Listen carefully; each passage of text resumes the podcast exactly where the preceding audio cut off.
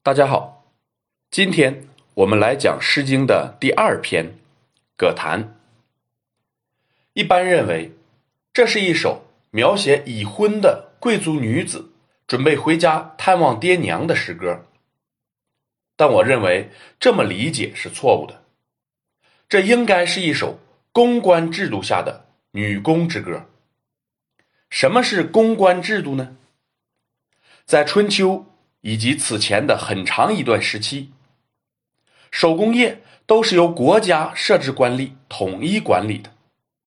这些官吏包括公正、公师、公演等等。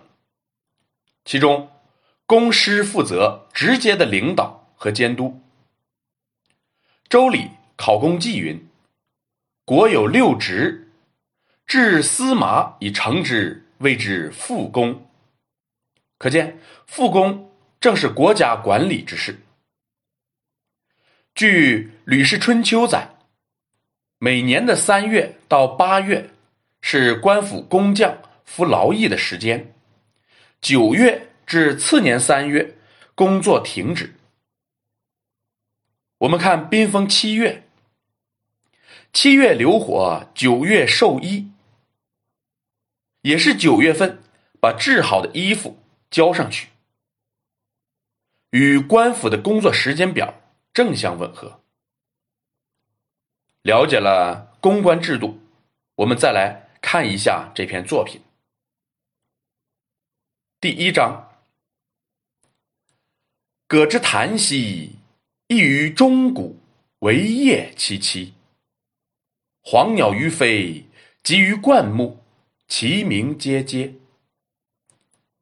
开篇描写了美丽的自然风光。山谷中，葛藤四处蔓延，叶子新鲜又茂密。黄鸟自由自在，想飞就飞，想落就落，叫声是那么的欢快。这是女主人公采葛时的所见所闻。第二章。葛之檀兮，异于钟鼓，惟叶脉脉。是益是祸，惟痴为戏，弗之无益。本章讲女主人公采葛的目的，她把葛割下来拿到家中煮，这样就能取出植物的纤维，用来织布。其中，吃是细下部，吸是出下部。下部就是夏天啊用的比较薄一点的布啊，几乎所有人都将最后一句中的“服”理解为穿衣服。然而，布并不是衣服，中间还要有裁剪、缝纫等等的工序呢。既然前面连割、连煮都强调了一下。这里为什么要略去呢？其实，这个“服”应该理解为服务、服役的“服”，也就是做。服之无益，就是做这些事情并不感觉到厌烦。我们读第二章，从那不断变换的动词可以感觉到，女主人公做的非常快。为何如此着急呢？答案在第三章。第三章，言告失事，言告言归。伯吾我思，伯还我衣。何缓何否？归宁父母。原来他想尽快做完应做的工作，回家看望父母。一般的理解和我对本章的理解完全不同。那我们就来分析一下孰是孰非。首先，研判一下诗事的含义。有解作女诗者，如朱熹的《诗集传》；有解作保姆者，如闻一多的《风湿类纲类钞》啊。虽稍有差异，但皆以诗事为主人公的下人。诗经》中贵族妇女采摘之事时有，如采葛、采矾、采蒙等等。但是，又采葛，又织布，又浆洗，还未见。难做的事情，都让贵族妇女做，而他的下人无事可做，这显然不符合常理。什么叫师事？在古代，凡专掌一职之官，皆称为师。比如说追师。掌王后之首服，医师掌医之政令，契为农师啊，契就是周的祖先。师乡师旷为乐师，这都是春秋著名的乐师。所以这里的师事，不管他是男是女，对主人公而言，都应该是管理者，而不是下人。如果师事是管理者，女主人公当然就是被管理者，所以她的身份应该是一名女工。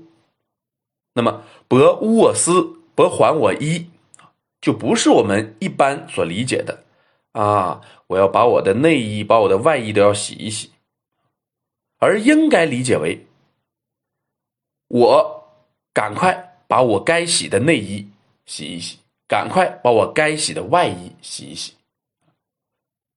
他是做活计的人。最后，我们看一下“归宁父母”四个字。一般人都将已婚女子回娘家探亲叫做“归宁”，这几乎成了归宁的唯一的一个解释。但其实“归宁”还有另一种用法，啊，就是告假。《史记·高祖本纪》，高祖为亭长时，常告归之田。这一句里边，集解引汉朝伏前的注是这样说的：“《战国策》曰：‘商君告归。’严笃以为告归，今之归宁也。你看，直到汉朝，归宁还有告归、告假的意思。”而本章其实正是这样的一个意思。我们再来看一下第三章：“言告失事，言告言归。”言是个语助词，没有意义。这八个字其实就是四个字有意义，哪四个字呢？啊，不是四个字，五个字。告失事，告归，对不对？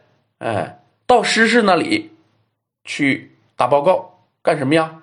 我要告假，说的很清楚。这样，末章所写就是作为女工的主人公向上司请假回家的情形。通篇作品首先刻画了野外明媚的春光。那显然是作者所喜爱的，又刻画了他匆忙工作的情形。这并不是因为他喜欢工作，而是急于回家，想要面见父母。最后，我想补充一句：像本诗这样含有喜爱郊野风光、不愿意在工作场所工作的，《诗经》中还有，如采矾、七月。等等，皆是如此。